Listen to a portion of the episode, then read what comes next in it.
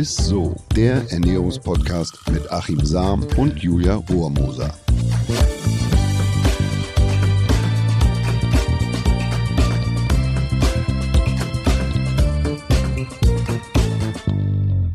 Halli, hallo und herzlich willkommen, ihr Lieben. Ihr hört Isso, den Ernährungspodcast mit Achim Sam und mit mir. Der Julia Rohrmoser. Ja, und wir sprechen ja immer über das Abnehmen, klar, das interessiert ja auch viele, aber äh, für viele von euch ist auch das Gewicht halten, beziehungsweise auch das gesunde Zunehmen ja sehr wichtig. Das haben wir so aus den vielen Nachrichten von euch entnommen. Also da geht es ja konkret um die Frage, was unterscheidet jetzt qualitativ hochwertigen Muskelaufbau von einfach nur Gewicht zunehmen? So. Mhm. Und auch wie beim Abnehmen kann das Zunehmen ja eine ganz schöne Herausforderung sein. Und deswegen wollen wir da heute mal drüber sprechen. Und ich bin tatsächlich sehr gespannt auf deine Tipps, Achim. Naja, also man sagt ja schnell mal so Spargeltarzan, Bohnenstange, Fahrradspeiche und so, ne? Aber da ist man ja mal schnell dabei. Aber tatsächlich auch Untergewicht kann Betroffene genauso belasten wie Übergewicht. Also ich ja, würde jetzt nicht sagen, dass es so in der, in der, in der Summe so viele sind, die damit Probleme haben, mhm. aber Menschen, die zunehmen wollen, die werden ja auch oft so, so eher beneidet. Ne? Ach Gott, ja, du hast die Probleme nicht wie. Aber das kann tatsächlich sein, dass mhm. Untergewicht auch negative Folgen für die Gesundheit hat und manche Betroffenen sind auch durchaus belastet, weil sie anfälliger sind, vielleicht schneller krank werden. Ne? Also nicht nur Übergewicht ja. Äh, hat Folgen, sondern auch tatsächlich Untergewicht. Und es, es gibt auch welche, die sind einfach frustriert. Bei mir im Fitnessstudio gibt es einen, der seit Jahren trainiert wie ein Achtarmiger. Und alles, was sich bei dem verändert, ist die T-Shirt-Farbe. Ansonsten bleibt alles oh sonst, wie es ist. Und, und jedes Mal, wenn ich denke, oh ist der da? Und das ist, das ist so der klassische äh, Hardgainer, was? Also mhm. be bezeichnet man Menschen, die, die Schwermasse zu nehmen, also Schwermuskelmasse mhm. aufbauen, der sogenannte Hardgainer. Und der schafft es einfach nicht, äh, an Gewicht zu gewinnen. Ich war schon oft dran, einfach mal zu sagen, du musst das und das mal probieren oder mhm. na, komm halt mal nicht mit dem Fahrrad. Der radelt halt auch immer noch hin und macht relativ äh, viel wahrscheinlich vorher. Geil, wenn man mal zu jemandem sagt, nimm mal das Auto. Normalerweise ist es immer andersrum. ja, oder ein Bus oder du kannst ja irgendwie oder was. Aber ja. ich habe so das Gefühl, als ob der vorher schon irgendwie wahnsinnig viel macht und dann ja. dahin kommt, nochmal trainiert. Ja. Ich habe ich hab's bislang habe ich, hab ich noch nichts gesagt. So. Ja, aber krass, ne? Von dieser Seite habe ich es auch noch nie gesehen, deswegen bin ich auch sehr gespannt auf diese Folge, weil ich immer denke, ach ja, gut, okay, zunehmen geht super easy, dann mhm. ist einfach mehr oder so, aber anscheinend ist es nicht so leicht. Aber lass uns mal erstmal ganz entspannt anfangen und zwar mit der Frage Gewicht halten. Ja. Was hast du da für Tipps auf Lager? Brutal schwer. Also Gewicht zu halten ist einfach, ja gut, wir haben ja auch die, die Folge schon zum Thema Setpoint und ja. so gemacht. Ja, Gewicht halten ist eine der größten Herausforderungen überhaupt, mhm. wenn es ums Thema Ernährung geht. Und also, und es ist nach oben und nach unten so. Je weiter das Wohlfühlgewicht vom biologischen Gewicht entfernt ist, mhm. ne, also ich sage von dem Setpoint, ich sage immer bei mir, mein Wohlfühlgewicht sind 84, 83, 85 Kilo mhm. und mein biologisches Gewicht, mein Setpoint liegt bei 100 Kilo. Oh, ist ja schon ein so. Unterschied, ne? Und ich muss immer was tun, dass ich mich so in Richtung. und je weiter das auseinander liegt, umso mehr musst du dafür tun, dass du natürlich dann in deinem Wohlfühlgewicht bleibst, weil der Körper immer in die Richtung des Setpoints oder des biologischen Gewichts äh, tendiert. Mhm. Also das, das kann man vielleicht so irgendwie als, also je weiter das auseinandergeht, umso mehr musst du leider Gottes auch dafür tun, dass du dich in Richtung Wohlfühlgewicht bewegst. Also es ist wirklich irre schwer. Man sieht das ja auch in, in, in diversen Studienergebnissen, dass viele nach Abnehmphasen, mhm. auch wenn man gesund abnimmt, Muskulatur behält, trotzdem gibt es Mechanismen im Körper, die, äh, die quasi wie so ein Gummiband äh, einen wieder in dieses alte Gewicht ziehen, äh, zieht. Und es ist auch so, wenn man ja mal Gewicht verloren hat und hält sich trotzdem und macht viel und macht, bewegt sich, dann ist es eine Tendenz immer so, wenn man über die Stränge schlägt, dann hat man da sofort irgendwie ein Kilo wieder drauf. Ja, ja, und das, das ist einfach so das Leid, wenn man ähm, ja letztlich, also wenn das Gewicht nach oben geht. Aber von nach unten ist es genauso. Also Menschen, die, die haben einfach Probleme, äh, einfach zuzulegen mhm. und jetzt nicht Fett zuzulegen, sondern auch eine qualitativ äh, wichtige und, ja. und, hochwertige Muskelmasse. Also das, das ist sehr entscheidend. Ja, ne? ja. Deswegen, also wir haben ja schon mal eine Folge zum Thema Kaloriendefizit gemacht, aber jetzt habe ich mich auch natürlich gefragt, gerade äh, in Bezug auf äh, das Zunehmen, gilt das auch umgekehrt? Also kann ich auch gezielt immer jeden Tag statt ins Defizit einen Kalorienüberschuss machen oder ins Überschuss gehen? Also bevor es um die Kilokalorien geht, sollten wir erstmal klären, wann ist jemand untergewichtig oder mhm. wann gilt jemand als untergewichtig. Also Menschen, die einen Body Mass Index haben, also einen sogenannten BMI von unter 18,5, ja, der gilt als untergewichtig. Und diese Grenze, die steigt im Alter dann, also von 65 äh, Jahren ab 65 dann auf 22. Okay. Also dann ist die, die Grenze eine andere. Und da gibt es im Internet diverse Rechner, mit denen man das wirklich schnell ermitteln kann. Also mhm. da braucht man jetzt nicht mehr einen Rechenschieber rauszuholen. Ähm, und wenn man da drunter ist, dann sollte man tatsächlich ein bisschen aufpassen oder sollte man auch mhm. was tun. Aber wenn man jetzt zunehmen möchte, denkt man ja immer, naja gut, dann, dann hau dir doch einfach was rein oder isst einfach mehr. Aber bevor man über einen Kalorienüberschuss nachdenkt, hilft es meistens schon, wenn man sich äh, quasi eine Essenserinnerung einstellt. Also dass Menschen, die schwer zunehmen, die haben, muss man wissen, eigentlich recht stabile Blutzuckerwerte. Mhm. Das heißt, der stürzt nicht so ab, der Blutzucker, und die kriegen auch nicht so schnell wieder Hunger. Die erkennen eigentlich dieses Heißhungergefühl nicht. Oder ja, auch, das dass man nachts mal, äh, dass man nachts mal den Kühlschrank plündert oder so. Das kennt in der Regel, also wir haben das auch an, an diversen Untersuchungen, kann man das sehen.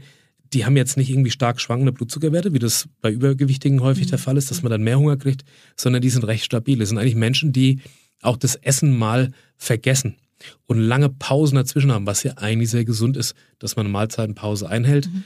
Nur da ist es eben so, wenn ich was zunehmen möchte, dass ich zusehen muss, dass ich genau das andersrum mache. Also nicht das, was ich den Menschen empfehle, die abnehmen, dass man lange Mahlzeitenpausen einhält, dazwischen man nichts isst und eher drei Mahlzeiten mhm. statt fünf.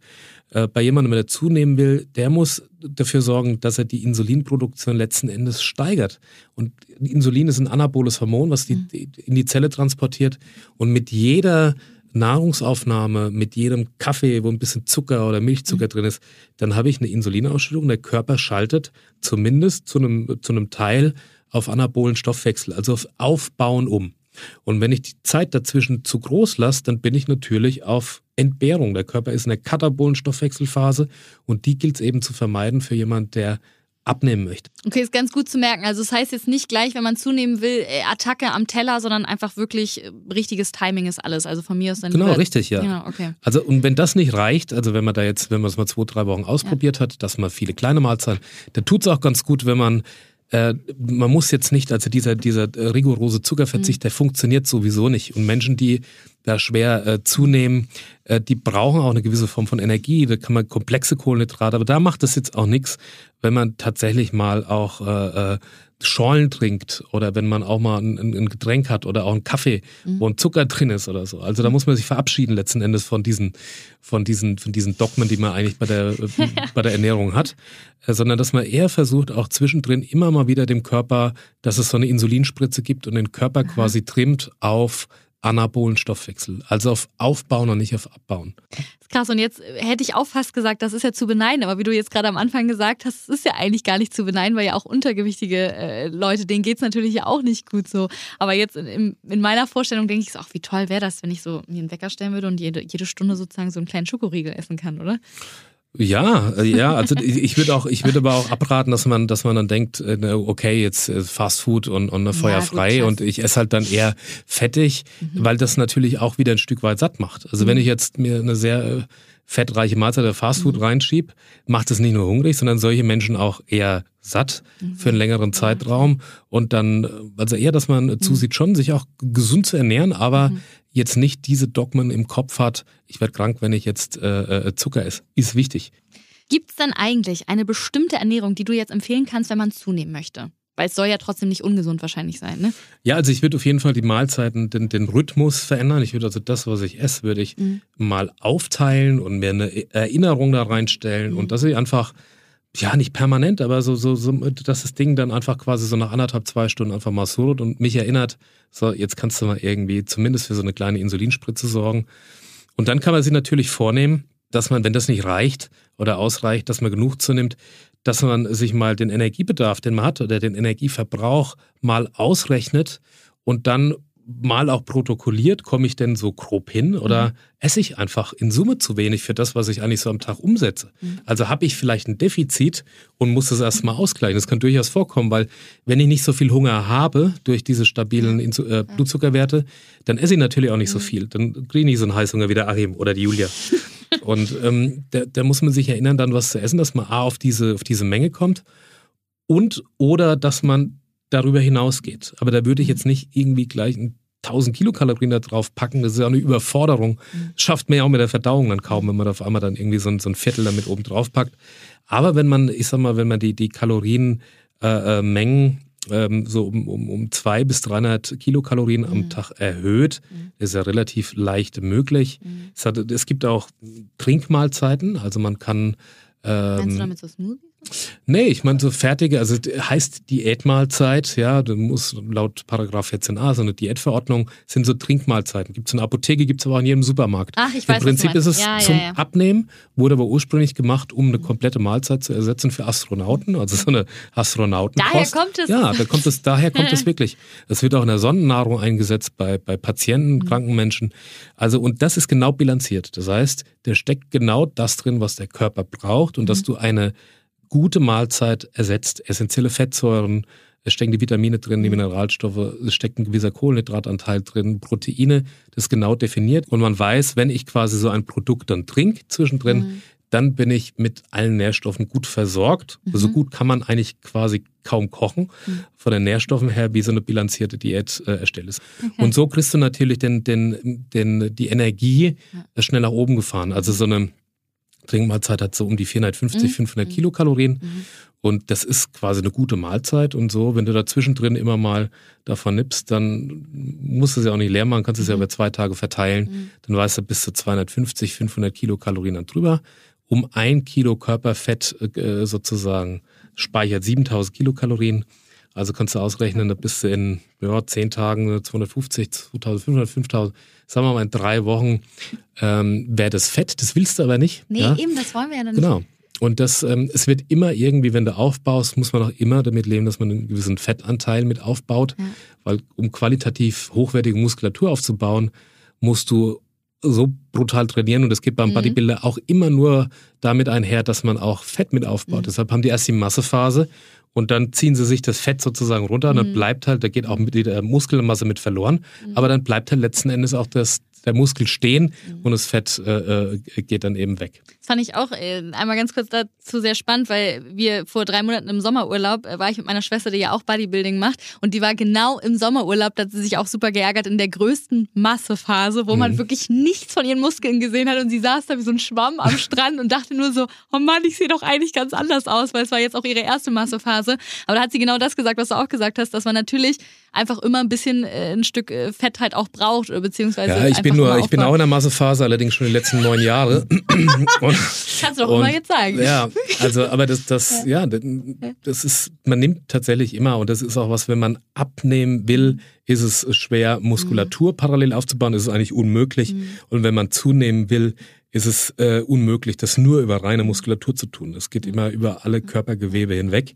Und ähm, man erschwert sich ja auch das Zunehmen, wenn man jetzt, also wenn man gar so dünn ist, macht es ja mhm. auch Sinn, eine gewisse äh, ein Fettpolster auch zu haben. Also wenn ich jetzt sehr, sehr geringe Körperfettwerte habe, macht es durchaus Sinn, wenn ich auch, also bei Magersuchtspatienten ist es häufig der Fall, dass, dass sie ja Haare äh, kriegen oder einen verstärkten Haarwuchs haben, weil der Körper natürlich friert und er will sich schützen. Er hat nicht dieses Organfett, was ja auch sehr schützend ist. Ne? Also man braucht das Fett, um um die Organe zu schützen. Und wenn es an das Organfett schon geht, dann wird es auch langsam kritisch.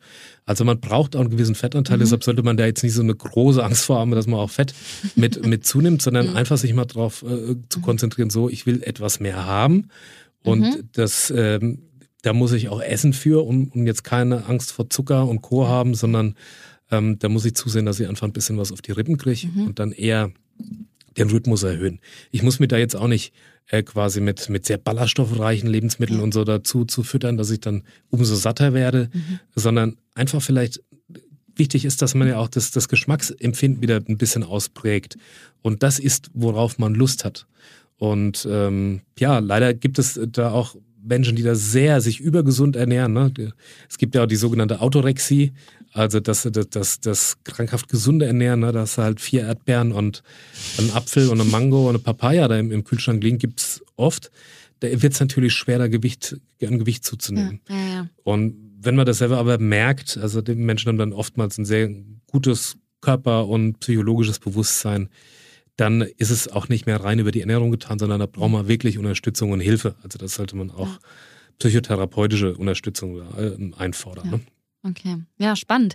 Ähm, du hast ja gerade auch gesagt, also natürlich, man, man gewinnt natürlich auch an Fett zu, wenn man äh, zunimmt, aber man sollte wahrscheinlich auch ein paar Muskeln äh, dazu gewinnen, deswegen kommen wir mal zum Sport. Ähm, wie ist denn so, sozusagen effektiver Muskelaufbau machbar dann? Also zunächst muss ich dann mal aufhören, wie ein Achtarmiger zu trainieren. Ne? Also wenn ich jetzt, wenn ich zunehmen will und, und ich habe ja vorhin gesagt, bei uns im, im Studio, da ist immer einer, der, der trainiert wirklich wie ein Achtarmiger. Ja, ja der, es ist nicht zu bremsen, aber mhm. es tut sich halt auch nichts und das frustriert ja natürlich. Mhm. Du brauchst auch ähm, Ruhephasen und, und dann hilft es nicht, wenn man zusätzlich noch einen Ausdauersport macht. Der Muskel kann ja überhaupt nicht wachsen, wenn ich den mhm. permanent, guck den Marathonläufer an. Ja, da ist bei den ersten dran. 20 ist einer, der etwas muskulöser ja, ist. Ja. Der Rest ist, ist tatsächlich das, und umso weniger Muskel da ist, umso weniger muss ja auch mit Sauerstoff mhm. versorgt werden, umso ausdauerleistungsfähiger ist man. Und ähm, hier will ich ja probieren, Muskulatur aufzubauen. Und das macht deine Schwester ja in seiner Massephase, indem sie einfach dann mehr isst. Und dann nehme ich natürlich zu. Und nur wenn sie jetzt in dieser Aufbauphase den Ausdaueranteil erhöht, mhm. also Ausdauersport an Laufen, Radfahren etc. oder Ergon äh, Ergometertraining, dann hat sie natürlich auch einen hohen Verbrauch. Und das macht sie jetzt nicht, sondern sie will ja Muskulatur aufbauen und das geht immer mit einer Wasserspeicherung und auch mit, mit, mit einer Fetteinlagerung einher. Und dann ähm, fängt sie an, nach ein paar Wochen mit dem Ausdauertraining und zieht sich letzten Endes dann eigentlich das Fett wieder von den Rippen und die Muskulatur bleibt stehen. Mhm. Also das heißt, man soll einfach zusehen, dass man jetzt eher Krafttraining macht, gezielt. Ich, ich halte mich dabei immer auch zurück, weil da gibt es Trainer und es gibt äh, äh Sportwissenschaftler, ja, ja, klar, klar. die das besser machen. Ich habe da zwar auch schon was zu geschrieben, aber das, das mhm. ist sozusagen, da gibt es andere Profis. Mhm. Aber also eher intensiver, Pausenzeiten einhalten, nicht zu häufig. Also man braucht, der Muskel wächst in der Ruhephase und nicht irgendwie während des Trainings. Also nicht mehr, äh, macht mehr und bringt viel, mhm. sondern frisst eigentlich die Muskulatur tatsächlich wieder mhm. auf. Mhm. Und ich würde sagen, dass man jetzt nicht äh, äh länger als 45 oder 60 Minuten äh, trainiert, weil alles, was drüber ist, das geht okay. wieder dann eigentlich zu Lasten, dass man sich okay. dann wieder auch einen gewissen Muskelanteil wegfuttert und wegtrainiert. Okay, so, ne? das würde ich hinkriegen. Dann kommen wir auch schon zum Ende dieser Folge. Das Highlight der Woche. Achim, was hast du uns denn mitgebracht? Ich habe die rote Beete mitgebracht oder die rote Rübe. Kann man ja kaum als Franker kriegt mir das ja kaum ausgesprochen. rote Rübe, rote Beete. Aber also super gesund, viele mhm. Antioxidantien, sekundäre Pflanzenstoffe. Und früher hat man tatsächlich auch oft die Blätter, also nicht nur die Rübe selbst, sondern auch die Blätter, äh, quasi wie so eine Art Spinat äh, hat man die zubereitet oder wie so ein Mangold auch total lecker. Aber lange Rede, eigentlich ist rote Beete tatsächlich auch interessant für Sportler, denn rote Betesaft kann die Ausdauerleistungsfähigkeit erhöhen. Hm. Also man wird ausdauerleistungsfähiger, wenn man rote Betesaft trinkt. Und zwar äh, haben sie das in, in Exeter an der Uni, haben sie eine Versuchsreihe gemacht und haben den Probanden sechs Tage lang einen halben Liter rote Betesaft eingeflößt. Und dann haben sie die Belastungstests nochmal einige Zeit später mit Johannisbeersaft wiederholt. Und das Ergebnis, die Teilnehmer, die haben mit rote Betesaft im hochintensiven Bereich, also in diesem anaeroben Bereich, ja, so elf, über elf Minuten durchgehalten. Und ähm, mit dem mit dem rote Betesaft haben sie 92 Sekunden länger durchgehalten oh, als gut. quasi mit dem äh, Placebo-Saft äh, Johannisbeer. So. Also 92 Sekunden, das ist, das ist eine Menge. Also wenn man das jetzt in Prozent rechnet, wäre das eine Leistungssteigerung von 16 Prozent. Das ist das brutal. Ist mega nice, hätte ich auch nicht gedacht. Also zum Vergleich, ja. Äh, wenn man, wenn man jetzt mal so ein bisschen da schaut in, in, in der Literatur, also ein Epo-Doping, da liegt man so bei 7 bis 10 Prozent Leistungszuwachs, mhm. je nachdem, wie krass man das betreibt, was schon irre ist, was äh, ja, also, also 16 Prozent ist eigentlich gar nicht zu glauben. Krass.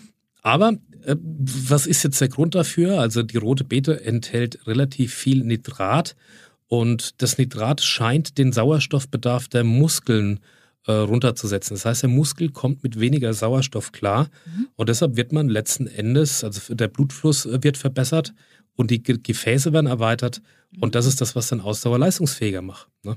Nice. Aber ich würde abraten, äh, jetzt, wenn man, äh, dass man täglich irgendwie rote Betesaft trinkt, weil man hat doch schon relativ viel Nitrate drin und Nitrat kann dann eben ähm, aus Nitrat können Nitrosamine, ungesunde Nitrosamine gebildet werden. Also das, mein Tipp wäre so zweieinhalb Stunden vorm Sport mal 0,5 Liter rote Betesaft trinken und da hält die Wirkung auch so sechs bis sieben Stunden und einfach mal den Trainingspartner deklassieren. Hey, das ist ja cool. Das mache ich jetzt echt mal vorm Sport, Achim. Werde ja. ich ausprobieren und werde dir mal berichten, wie es lief. Vielleicht, vielleicht zwei. Alsterrunden so. Ja, mal gucken, wer weiß, Ja. ne? Zusammenfassung.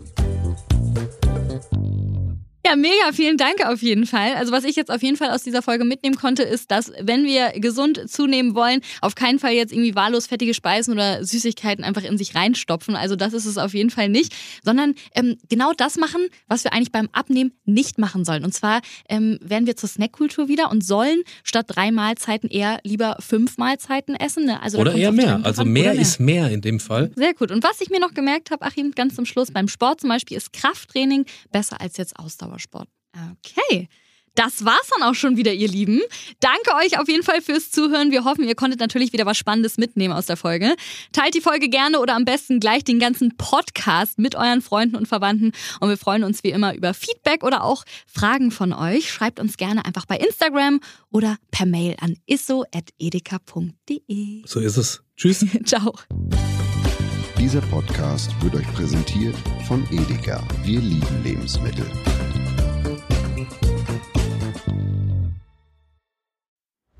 Es folgt eine Podcast-Empfehlung. Lou, bist du bereit? Ich bin sowas von ready. Are you ready? Herzlich willkommen bei Cheers, dem Weinpodcast mit Lou. Das bin ich, studierte Weinexpertin, Weinwirtschaftlerin und Weinbloggerin. Und ich bin Jonas. Ich bin hier, um Lou eine Menge Fragen zu stellen, denn wir sprechen in diesem Podcast über Wein, über Spannendes und eigentlich alles, was man wissen muss. Egal, ob man Weinanfänger ist oder fortgeschritten, dieser Podcast ist für alle bestens geeignet, die Bock auf Wein haben. Ja, welcher Wein passt zu welchem Essen? Warum ist Säure im Wein eigentlich so wichtig? Und wie kommen die Aromen in euren Wein rein? Und warum spuckt Lou nach dem Probieren immer wieder alles aus? In kurzen und knackigen Episoden gibt es genau auf diese Fragen die passende Antwort. Und ab und an gibt's auch noch Gäste. Und wenn ihr Fragen habt, dann schreibt sie uns an cheers.edeka.de. Jeden Montag gibt's eine neue Folge, überall da, wo es Podcasts gibt. Und ich würde sagen, Cheers! Cheers.